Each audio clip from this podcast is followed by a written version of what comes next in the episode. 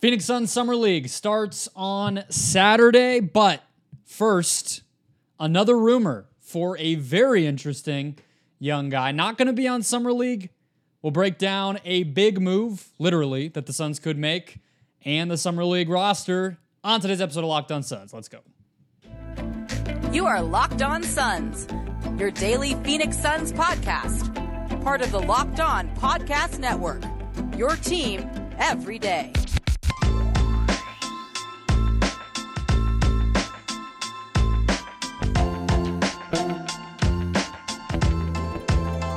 We are back. This is Locked On Phoenix Suns. We're part of the Locked On Podcast Network, and I'm your host, Brendon Kleen, a credentialed media member covering the Suns for the past six seasons, a writer at Suns.com, and the host of the Just Basketball Show. Wherever you get your podcasts, a big thank you for making Locked On Suns your first listen here on this Friday to get you ready for Summer League. Continue the offseason coverage. We're free and available everywhere. All you got to do is hit follow or subscribe, search Locked On Suns on your favorite podcast platform, including YouTube. You'll find the show, hit follow, hit subscribe, and it'll be here for you every single day of the offseason and beyond. We are joined today by Damon Allred. He is a writer over at Bright Side of the Sun. I have a rant about Summer League. We're going to break down some of the interesting young players. We'll get to all that in a second. First, though, today's um, rumor of the day came early. I don't know what it is for the gentleman who gave it to us, John Gambadoro. He, I think, is in like somewhere in Europe, but continuing to feed us nice little uh, tidbits. And he said that the Suns are interested in Bol Bol, who the Magic initially opted to bring back and then eventually cut, and he is now on the market. Um, Damon, let me just get your thoughts off the top of it would mean cutting somebody, but we know it could be Ish Wainwright or, or Isaiah Todd, who we'll talk about later. I don't think that would be the end of the world. What do you think of adding Bol Bol as kind of the last roster piece to this Suns team if, if it does indeed happen? Yeah, so as far as roster building, getting to 15 by opening day and all that, um, I think the the first thing to note is that the Suns can have more than 15 guys for a while, and I wouldn't mind Bol Bol being in that mix and seeing how he does in training camp and all that, seeing how he handles the the other or the rest of the group as well as the the scheme that Vogel wants to implement, and just seeing how he takes to it. And if it works out, then cool. It's a high reward type of risk and if not, then you can just cut ties with them immediately and not really have to worry about it probably. So um, I think it's smart to look into at the very least. Yeah, I guess I'm a little more, uh, I don't know if optimistic because I'm not his agent or anything, but I expect him to get a contract somewhere. So I kind of think the Suns are probably competing against, maybe I'm wrong, but, you know, he.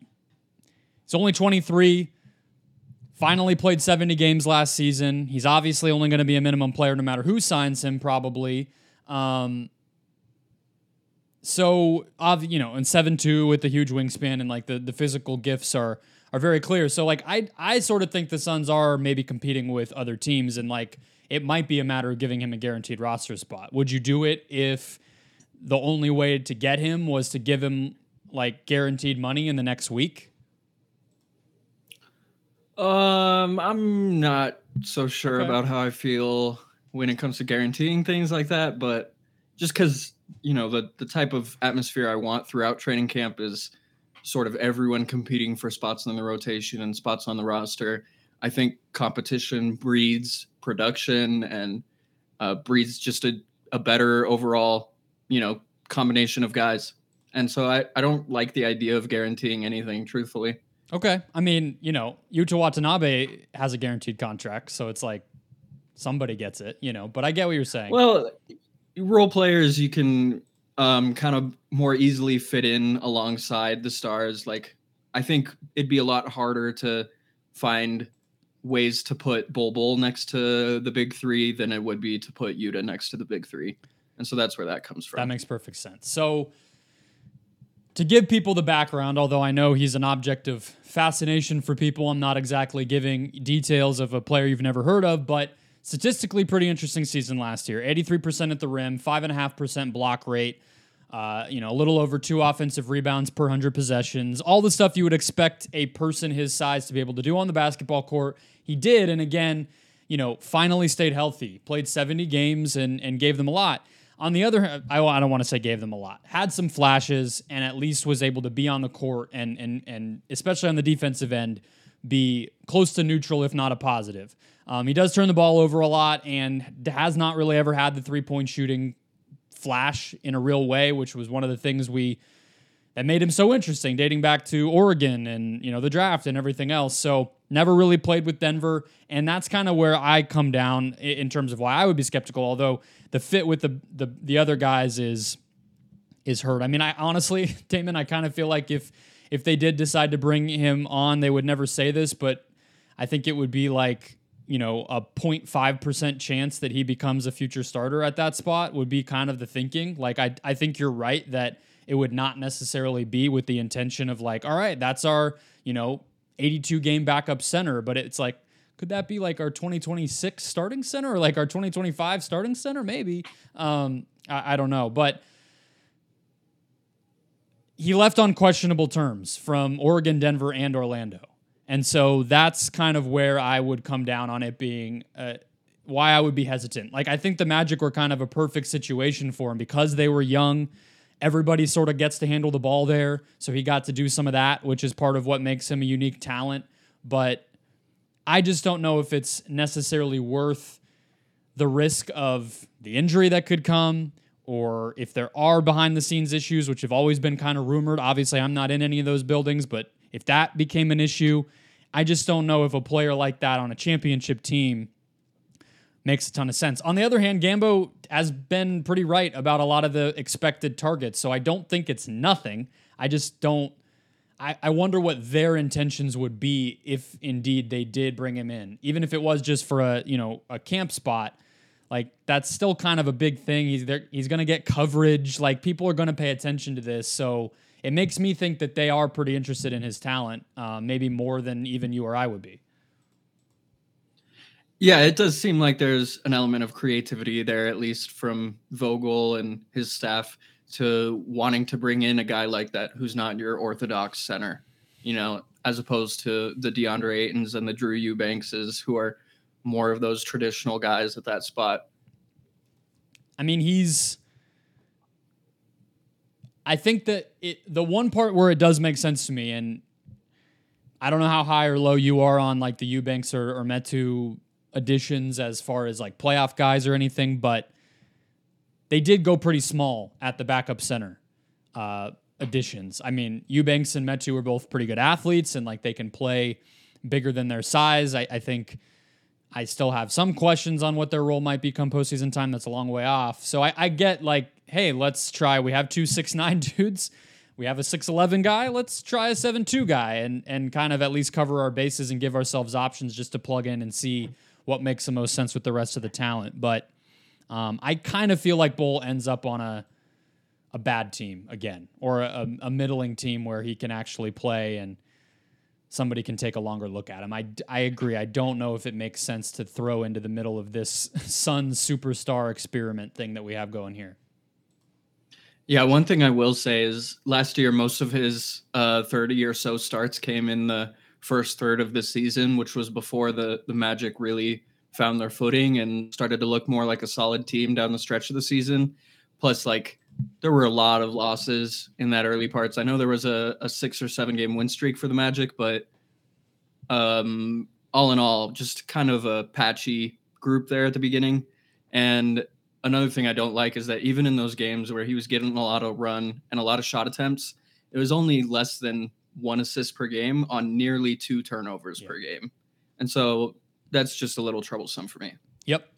Definitely still a project. I mean, he is only 23, but at some point it starts to stop being only, right? Like 23 is not exactly 19. So, uh, you know, um, probably has to show something soon, even more than he did last year, in order to really become even a rotation player in the NBA, let alone a starter like I was uh, gesturing at a second ago. But let's break down players that are actually on the Suns, players who will finally get to see, and a summer league that I'm I think more excited for than anyone since DeAndre Ayton played, which was five years ago. So uh, I'm excited. Let's let's break down the three biggest players on this team, as well as some flyer uh, guys, long shots, interesting names who may or may not be contesting for two way deals, or as Damon pointed out a competitive opportunity in training camp. First, today's show brought to you by BetterHelp. BetterHelp is the place to go when you need well, help. Sometimes in life we're faced with faced with tough choices and the path forward isn't always clear. Whether you're dealing with decisions around your career, relationships, or anything else, therapy helps you stay connected to what you really want while you navigate life so that you can move forward with confidence and excitement. Trusting yourself to make decisions that align with your values is like anything. The more you practice it, the easier that it gets. Could just be a family change, could be moving, could be a work change, could just be dealing with the realities of life doesn't have to be a big momentous decision. It can just help you get through the day to day. If you're thinking of starting therapy, give BetterHelp a try. It's entirely online, designed to be convenient, flexible, and suited to your schedule. All you got to do is fill out a brief questionnaire to get matched with a licensed therapist, and you can switch therapists anytime for no additional charge. Let therapy be your map with BetterHelp. Visit betterhelp.com slash locked on NBA today to get 10% off your first month. That's betterhelp, H-E-L-P dot com slash locked on NBA for 10% off your first month. Keeping it rolling. Summer League starts this weekend. Well, it already started. Uh, how you feeling about Chet Holmgren, Damon? Good vibes? Enjoying the show? Yo, the best vibes. Love Chet. We're, we're already rolling in Sacramento and Utah, but the real one, Vegas, starts this weekend. And the Suns have had a couple of media availabilities. I was there today. We heard from the coach, Quinton Crawford, who came over with Frank Vogel, a, a longtime Vogel guy, came uh, with him from Sacramento, and then Vogel hired him in Orlando when Vogel got that job. And then he's basically been with Vogel ever since with the Lakers and everything else. So we heard from him. And then Toumani Camara, who will break down first up here. What are your, uh, how much have you like tried to watch him and, and what have your takeaways been since the Suns took him at 52? He was a name that I was aware of before the draft, but because it was just a relatively unheralded guy, I actually haven't talked about him a lot on the show. I was kind of waiting until Summer League. So, what's your kind of minute long scouting report on uh, the second rounder, Damon? Yeah, so since drafting him, I've seen about five or six games, at least parts of. Um, and it's really easy to see what the Suns saw in him. He's just very in control all the time and always in the right spots defensively. And when he's not in the right spots, it's because someone else was in the wrong spot and he was covering for them. And so you can tell that he's just a leader on that end and he's very vocal, calling out coverages at times too. Um, but really, the offensive upside is there too because his defensive floor, I think, is really high, high enough that that's probably what they drafted him for and based on. But the offense is nothing to scoff at either.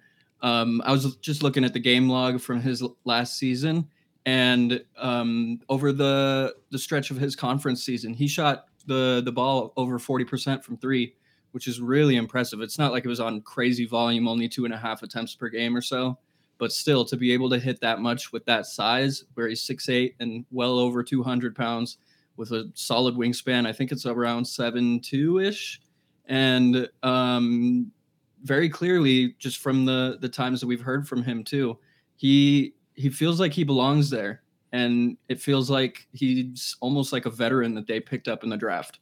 It definitely feels that way. Um, that was my takeaway too. Just, I mean, you know, I don't want to go too all in after, like you said, only a couple of times of hearing from him, but uh, you know, getting to kind of see him operate, just kind of see him exist. I guess you could say today, like he has a presence and a professionalism about him that's rare. I mean, I, it's not like I've never seen it before, but you're talking, you know, Cam Johnson and some of the guys, young dudes who have come into the league, and you just notice it because it is different. I mean, these are young dudes who are not navigating a lot of this for the first time. You know, he had the very typical rookie thing of telling us, like, yeah, it was kind of crazy. Like, we got done with workouts and practice yesterday, and then I was just at my apartment and kind of like realizing, like, oh, this is it. I don't have to catch up on homework or try to be somewhere for this thing or that thing. It's it's just what it is. But even to be able to have the perspective to speak that way is impressive. So you get it from a James Jones standpoint why he was attracted to that guy. Um,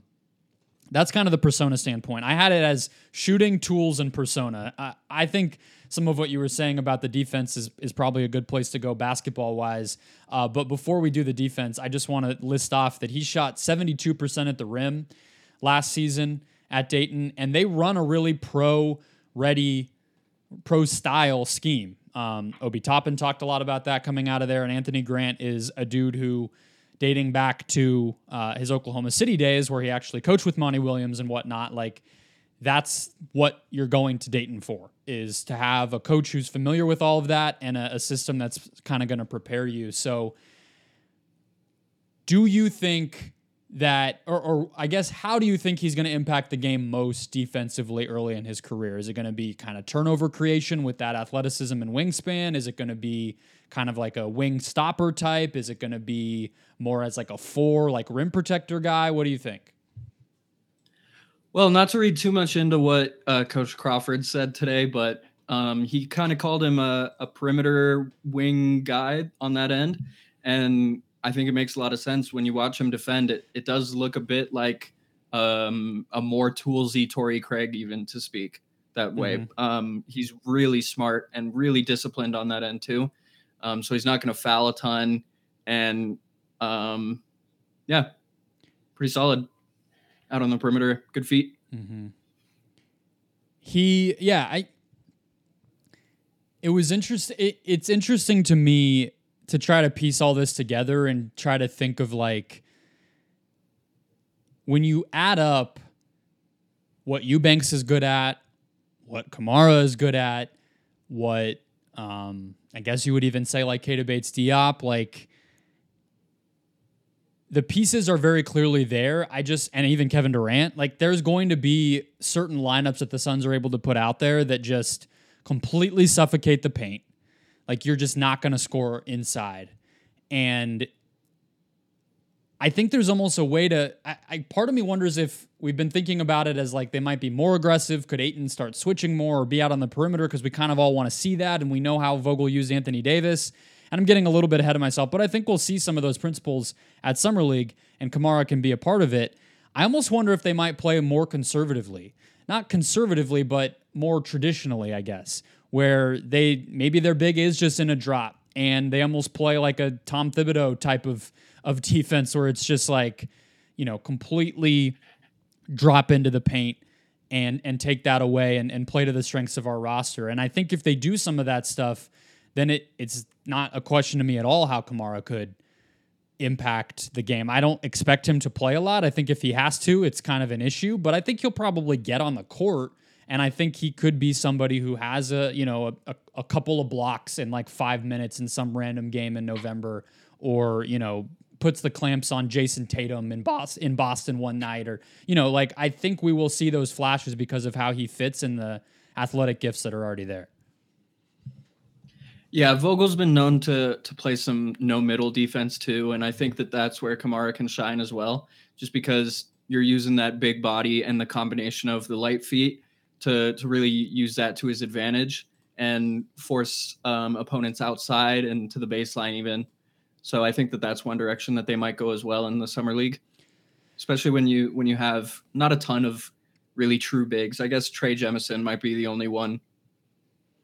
Yeah, a lot of guards which we can talk about. Yeah, a lot of guards about. and a lot of six nine forwards and yeah. Uh, all right, let's go to offense real quick. As I mentioned, he did shoot 72% at the rim, which is just a nice number. I mean, you know, for comparison, didn't Brandon Miller shoot like sub 60%? So, you know, even in college, yeah. these things are uh, important to track. Um, I watched him shoot like I was just zeroed in post post practice when we were let in for like 20 minutes. I was just watching him get up threes, and it honestly, I it just feels like something where when he can put in like an extra 10,000 hours on top of what he probably already has, considering he's been in college for a while and he's been, you know, playing high level basketball for the national team and prep schools and um, AAU for a while. Like if when he, he he gets in with the player development team, I I just expect it to improve because he already shot a respectable, you know, like 34 and then 36 or something. I think you just said the numbers. Um, his junior and senior years at Dayton. So I don't know why he wouldn't continue in that trajectory. It's like a little bit of a sh- of a of a low like initial kind of shooting pocket where the the motion starts sometimes and sometimes it's a little bit of a delayed release where it gets a little wristy at the top and that kind of leads to some weird, you know, off the side of the rim types of misses. But when the flow is there and the consistency of motion is there, like it's as pretty as any shot you would really need for somebody who's going to just feast on pretty much wide open threes and has the ability to to affect the game offensively in other ways too. So, uh, what do you think of of the shooting and the other part of it being he was not a great free throw shooter? Just to kind of put that out there, that that's one negative indicator if there is one. Yeah, so the year over year growth, starting from when he was next to Anthony Edwards at Georgia, we're going from 17 to 26 to 34 to 36 percent from three which is just incredible development. And it's as the the volume is steadily increasing as well. So it's not like it is just happening on a couple attempts. Um, to speak to the free throw percentages it's not as much of an end all be all for me as it is with other evaluators. It is a little concerning that it was just 63 62 60 and then 67 um, obviously not a ton of growth there. Um, but I think that as long as it can be passable, like like you pointed out, he's going to be feasting on these open opportunities. And um, one of the concerns that I've had with the shot is that it's a little bit slow, but that's fine when you're six eight, and it's fine when you've when you're going to have as many open shots as he is. Like you don't need to be lightning fast like a Steph or like a Klay Thompson if you're going to have like four seconds to shoot. You know? Yeah, absolutely. I mean, like it I think we have to adjust our parameters for. I know a lot of these numbers have been going around already of like how good all these guys are as corner shooters or wide open three point shooters and catch and shoot. Like, and I have some for Goodwin in the next segment, which we'll talk about. But you have to reevaluate what level of shooter somebody is when it's Dayton or when it's the Spurs in the case of Keita Bates Diop or when it's the Wizards versus being the fourth or fifth option in a lineup where your job is basically, you know, do the right thing when you catch the ball and play well off the superstars. And I think the last part I'll talk about with the offense on Camara real quick here is uh, Quinton Crawford mentioned him as a roll man today too, um, as a as a roller in the pick and roll. And like if they're willing to get that creative with some of these guys too, then you're just maximizing the level of contribution that that you're opening up for them because open threes, getting downhill on the roll. Like that's the way to use some of these athletes. And I'm really excited to just hear that already that they're that they're kind of getting creative and, and doing some of that stuff. Let's talk about Goodwin Todd and the rest of the roster and maybe who might get a two-way out of this whole thing with those slots still open for the Phoenix Suns. We'll do that after one more quick break. Closing out the show, Damon Allred, Bright Side of the Sun here. Damon, I'm not going to summer league either. I, I saw you tweeting about your sorrow. Don't worry. Um, it's yeah. obnoxiously expensive and largely uh, hit or miss. So um, I know I say that as somebody who has been before. I know I, I, get it. You you and I will go next year. How's that sound? Yeah, sounds great. Let's carpool. Beautiful. Yeah, really save some money that way too. Um, yeah. Okay, Jordan Goodwin. 34% on catch and shoot threes last year, 40% on wide open threes, and 52% on corner threes. I want to be optimistic about him, and I think to go back to some of the, you know, going over on screens, dropping under with the big man, and, you know, collapsing from the wings types of, of traditional defense that we might see make sense for this roster. I think Goodwin will have a role here.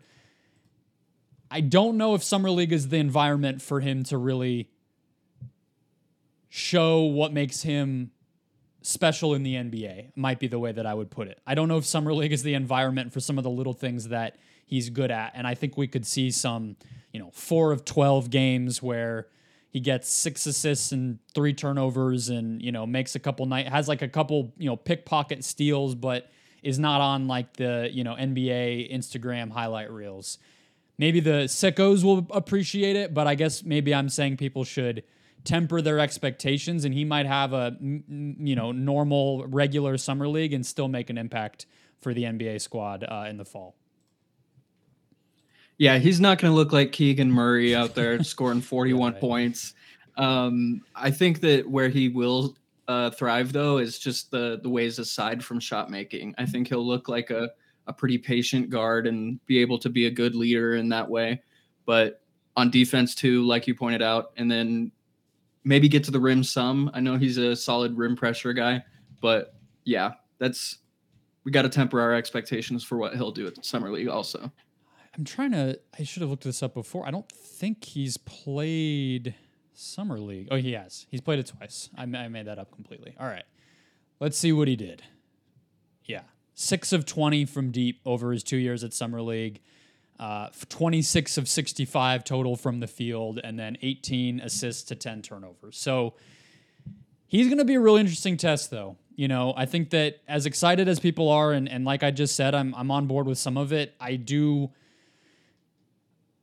I want to see how it looks outside of Washington and outside of stretch run tanking team basketball. You know, I, I just want to see it. I'm not even like throwing doubt on it. I'm just a little bit curious uh, what what the impact is and, and production, and if he maybe just very clearly during summer league and preseason, it's like, oh, he took an even another step. Okay, like, and then you know there we go. But it'll just be a matter of of watching it. Um, Isaiah Todd.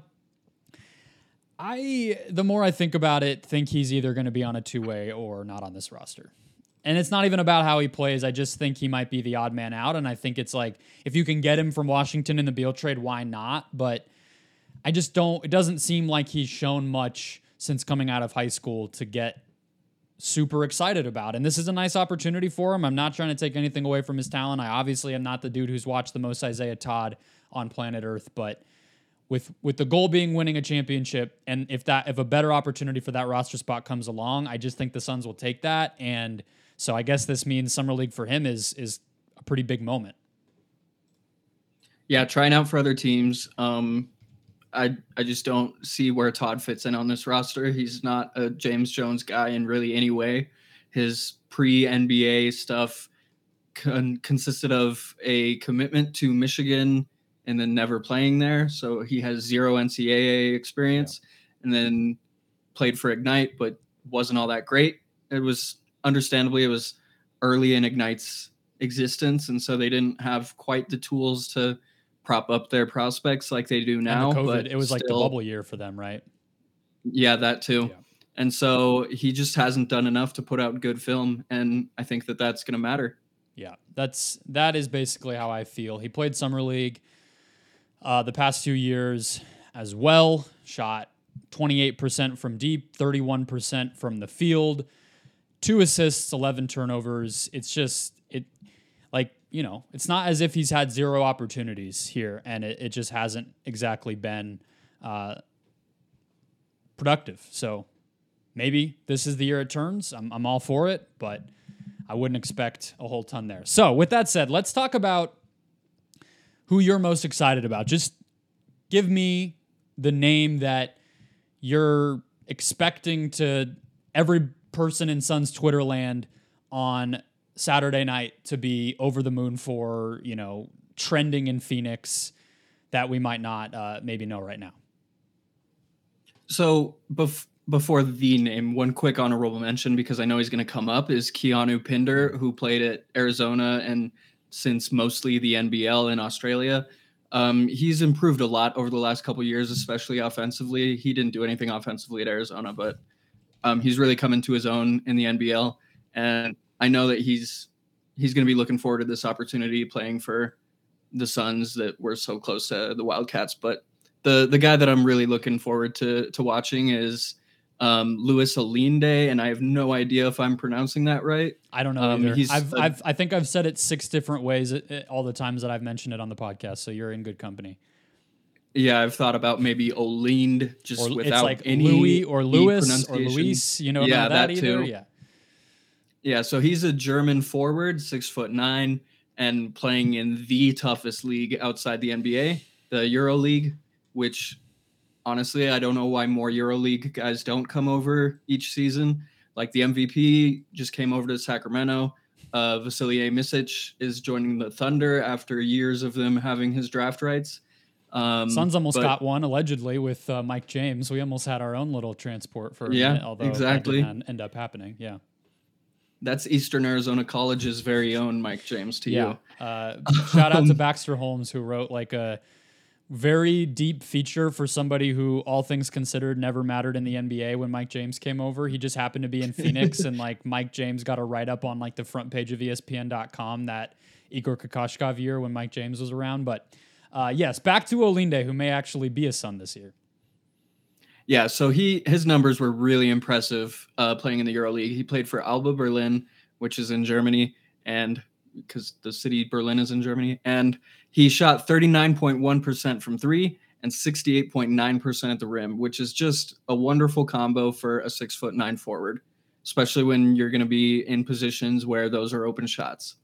Yeah, he's the one who I read your your kind of brief write up on everybody on Brightside when it when it when you posted it and it seemed like you were most intrigued and it backed up what I was thinking. I mean, he has like a 3% block rate and, you know, just good turnover creation numbers over there. The three point shot has similar to, um, to Camara, like just very kind of rapid ascent as a shooter the past couple years, which makes sense because he's 25. So he's coming into his prime. He's always been a good free throw shooter. So just statistically, the indicators, the at rim stuff, which you just mentioned that I had not heard before, all of it is solid. I mean, these are the types of guys. Are you ready for my rant? It's time. We're 31 minutes in. I didn't want to bother anybody with it at the beginning, but didn't want to bury the lead. Yeah, exactly. Well, I did actually want to bury the lead. Um, Bol Bol was the lead, but this is the Bol Bol. This lead. is the secondary one. Uh, no, like these are the types of dudes who the Sun should have been bringing in the past three years. Like I don't. It feels like the organization was legitimately trolling Suns fans the past three years with Summer League. I, I don't. I honestly, honest to God, I or I guess two trolling years, right? Me. Like I genuinely don't get what the goal was with any of what they were doing. I understand it, you know, oh, let's like feature Jalen Smith and, and up his trade value. But then you didn't even trade him. So it's just like, or you did, but you know, eight months later. And then Ish Wainwright, it's like that's not what that's not what Ish Wainwright's game is. So we all knew that wasn't gonna he wasn't gonna score 40 a night and be the summer league MVP. So it's just it's honestly like a it's just it, it's a waste of of everybody's time, including the coaching staff who went out there and the players who got brought in. Like none of those guys amounted to anything, and we knew they weren't going to. And it just felt it just felt weird. And so I think this is this roster feels much more like these guys could seriously get uh, two way spots, could come to training camp. We could hear their names again, you know, in the future on different teams, and that's how it should be. So I, I like it. Um, I don't know if you have any thoughts on that, but I also want to hear what you think of Hunter Hale because he's the other one who excites me. And I feel like as just sort of a, a wing shooter, guard shooter, more like he could easily make the NBA just with, you know, 36% and 38% from deep the past two years overseas in a pretty competitive league, too. Yeah, Hunter Hale was actually the the second name I was thinking of behind uh, Olinde, and he coming from maybe the the second best league outside the NBA is the Adriatic League, where it's just so tough and so competitive over there and so physical, and it's where guys like Dario Saric came from. So shout out to him. Um, and he really, really produced on really high volume from three there. Shot 37.9% on 7.1 attempts, which is just insane. And when you look at the when you look at where it's coming from, it's like running around off movement or it's pulling up from deep and it's just very difficult shots that he's getting and making them quite often. And he's got a positive assist to turnover ratio, still gets about 1.3 steals per uh, 30 minutes per game. And so I think he's got a lot of the pieces that that would fit this roster. Who do you think starts? It's just a complete guess because um, we don't know how the um, coaching staff feels about any of these guys. But like, who would you want to start? Let me put it that way. Yeah, I haven't thought about it very much at all. But just off the top, I would probably start Marcus Carr just because very high volume points and assists guy. And then I would start, of course, Goodwin and Camara. Um, so that's three. Olinde. And probably Jemison. And yeah, probably Jemison, Hale if they want to go smaller. I would love like a three guard, five out lineup. Let's get let's get crazy. Um, that sounds fun. More than I mean, Jemison seems like well, a pretty talented guy. Guard. Let's see four guards. Yeah, yeah, yeah. um, Jemison does seem talented, and we know they worked him out pre-draft. Maybe it was just sort of a favor to the agent, knowing that they would come, he would come in for summer league. Maybe he's on their radar for a two-way. I mean, again, size is something I would anticipate we continue to hear rumors of. Uh, I know the Suns can't get buyout guys or anything like that, so maybe it is just the rest of the summer. But um, Jemison's not a not a guy to overlook either. But that will wrap us Yeah, up. he dunks go the ball hard too. By the way, he dunks the ball so hard. Yeah, what are his numbers at the rim? I don't I don't even know what college he went to, so I can't look quickly. But He went to UAB, but I don't have his numbers. here, Unfortunately, let me see. Let's been see if I can get him quick. Here we go. UAB on Hoop Math. Trey Jemison, seventy four percent at the rim this year. Good stuff. Wonderful. Yeah. All right. Damon will have coverage over at Bright Side of the Sun. I'm sure I will have coverage here. Brandon Duenas, I imagine, will be recapping game number one for maybe a Sunday show if we decide to, to really go bonus uh, instant reaction with it. Otherwise, Monday as usual. So hit follow or subscribe wherever you're finding the show. We'll be here every day throughout the off season and beyond. And I will catch you guys next time.